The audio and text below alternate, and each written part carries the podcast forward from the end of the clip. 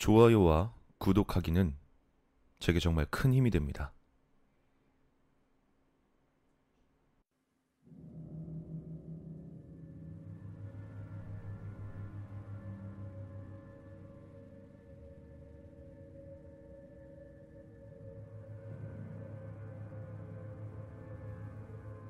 제가 군복무를 하던 2005년의 일입니다.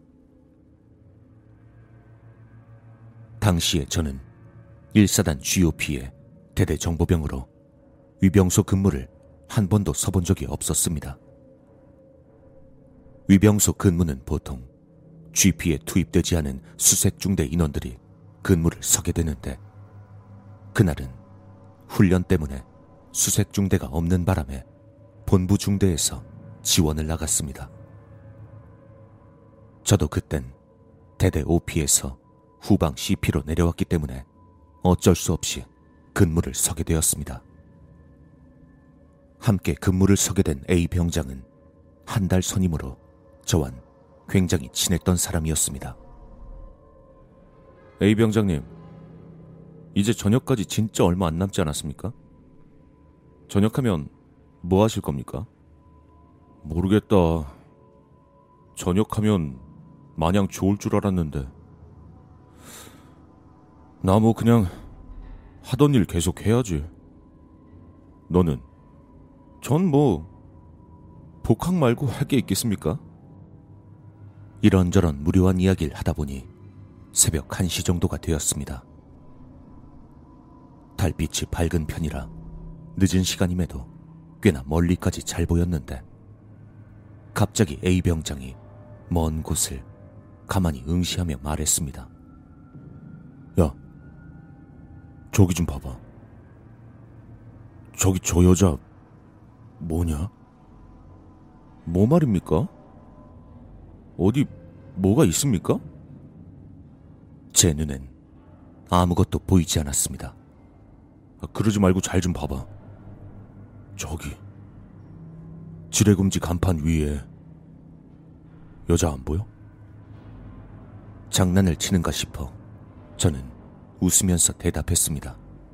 아이, 나 진짜. 여기 무슨 여자가 있습니까? 장난치지 마십시오. 내가 짬을 얼마나 먹었는데 그런 거에 속겠습니까? 하지만 A 병장은 갑자기 총을 들어 올리고 수화를 하기 시작했습니다. 손들어. 움직이면 쏜다. 담배. 담배! 이발. 담배! 다급한 목소리로 수화를 하더니 전화기를 들어 중대에 연락을 하는 것이었습니다. 위병소 쪽 근무를 서보신 분들은 알겠지만 중대에는 CCTV가 있습니다. 당직 사관이 CCTV를 봤는지 전화기에 대고 화를 내고 있었습니다. 야, 무슨 소리 하는 거야? 여기선 지금 아무것도 안 보이는데. 어? 너 혹시 졸았어? 야, 됐고. 딴 놈 바꿔봐. 전 전화를 건네받았습니다. 야, 저 새끼 지금 뭔 소리 하는 거야? 넌 뭐 보여? 아닙니다. 지금 A 병장 좀 이상합니다. 그렇게 말하며 A 병장을 돌아봤는데 A 병장은 혼자서 위병소 주위를 빙글빙글 뛰어다니고 있었습니다. 그건 마치 무언가를 피해서 도망치는 것처럼 보였습니다. 저 지금 CCTV 보고 계시면 아시겠지만 좀, 좀 많이 이상합니다. 뭐야, 저거? 저 새끼가 미쳤나, 진짜? 야, 내가 바로 갈 테니까 기다리고 있어. 그 와중에도 A 병장은 쉴 새 없이 뛰어다니며 중얼거리고 있었습니다. 정신 나간 듯한 그 모습에 저도 무서워져서 말릴 생각도 못하고 있었습니다. 다행히 얼마 지나지 않아 당직 사관이 차를 가지고 내려왔습니다.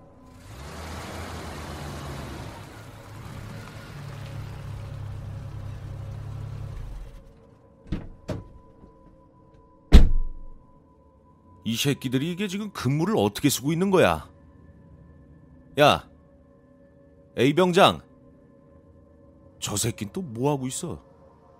야, 임마! 그래서 여기 지금 뭐가 보인다는 거야? 당직 사관의 말에 A 병장은 갑자기 멈춰서서 다급하게 말했습니다. 저기 저기 저 여자 안 보이십니까? 저기 저기 있는데 진짜 안 보이십니까 지금? A 병장의 얼굴은 창백해져 있었고 울먹거리는 것 같았습니다. 당직 사관도 뭔가 이상하다고 생각했는지 근무 교대를 지시했습니다. 야, 니들 불침번 애들하고 바꿔줄 테니까 여기서 잠깐 기다리고 있어. 걔네 오면 바로 교대하고. 말을 마치고 돌아서는 당직 사관에게 A 병장이 다급하게 말했습니다. 당직 사관님, 지금 그 여자가 당직 사관님 뒷자리에 타려고 합니다. 이 새끼가 또 무슨 헛소리를 하고 있어. 야, 임마. 잘 봐봐. 아무도 없잖아. 당직 사관은 그대로 차를 끌고 올라갔습니다. 겁을 먹고 있던 저는 중대 복귀를 할 수 있다는 사실에 안도하여 A 병장에게 넌지시 농담을 건넸습니다. 뭡니까? 진짜 놀랐습니다. 근데 그래도 A 병장 덕에 실내 근무 서게 됐습니다. 하지만 A 병장의 대답에 전 한여름임에도 불구하고 한기를 느꼈습니다. 야, 지금 그거 네 옆에 있으니까 그냥 닥치고 있어. 전 불침번들이 내려올 때까지 더 이상 아무런 말도 하지 못했습니다. 인수인계를 하고 A 병장과 둘이 중대로 복귀하는 중에 다시 조심스럽게 물었습니다. 저 A 병장님. 근데 그 여자 어떻게 생겼습니까? 그러니까 얼굴에 엄청 큰 화상 자국이 있었고 그리고 어 그래 한복 같은 거 입고 있었어. 그렇게 대답함과 동시에 A 병장은 갑자기 소스라치게 놀라며 비명을 지르고는 중대 쪽으로 마구 뛰어가기 시작했습니다. 전 다급히 A 병장을 쫓아 중대로 복귀했습니다. 중대로 돌아와서도 A 병장은 아무런 이야기를 해주지 않았습니다. 그리고 불침번이 끝나자 그대로 모포를 덮고 누워버렸습니다. 저는 찜찜함이 가시지 않아 도저히 잠을 잘 수 없을 것 같았지만 억지로 몸을 뉘었습니다.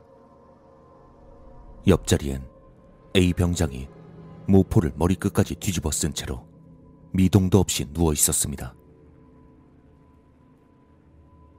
시간이 지나 얼핏 잠이 들려 할 때쯤 뒤척거리는 소리가 들려왔습니다.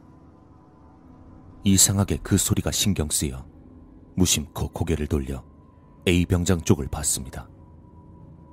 그리고 그 순간 전 심장이 얼어붙는 느낌을 받았습니다. A 병장의 옆에 한복을 입은 여자가 쭈그리고 앉아 있었습니다. 커다란 화상이 얼굴을 뒤덮은 여자.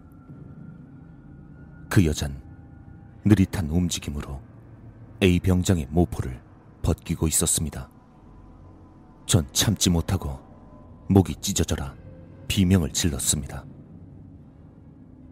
불침번 근무자와 당직 부사관이 달려들어왔고 생활관에 불이 켜졌습니다. 무슨 일이냐고 묻는 당직 부사관의 질문에도 전 대답을 하지 못하고 A 병장을 보고 있었습니다. 어느샌가 그 여자는 사라져 있었습니다. 갑작스런 소란에 잠을 자던 병사들이 눈을 비비며 일어났지만 A 병장만은 깊게 잠에 빠진 것인지 아니면 자는 척을 하는 것인지 미동도 하지 않았습니다. 어느 정도 진정이 된 후에야 악몽을 꾸었다고 얼버무려 단순한 해프닝으로 끝낼 수 있었습니다. 그리고 다음 날 A 병장에게 어젯밤의 일을 이야기했지만 A 병장은 아무런 말도 해주지 않았습니다. 그저 언급하지 말라는 듯 손가락을 입에 가져다 댈 뿐이었습니다. 결국 A 병장이 전역할 때까지 그 여자에 대해선 아무것도 알 수 없었습니다. 그렇게 A 병장이 전역을 하고 얼마 되지 않아 문득 떠오른 것이 있습니다. 당직 사관이 차를 타고 올라간 후 A 병장이 했던 마지막 말. 그 여자가 혹시라도 지금도 제 옆에 있지 않을까 하는 섬뜩한 생각이 사라지지 않습니다.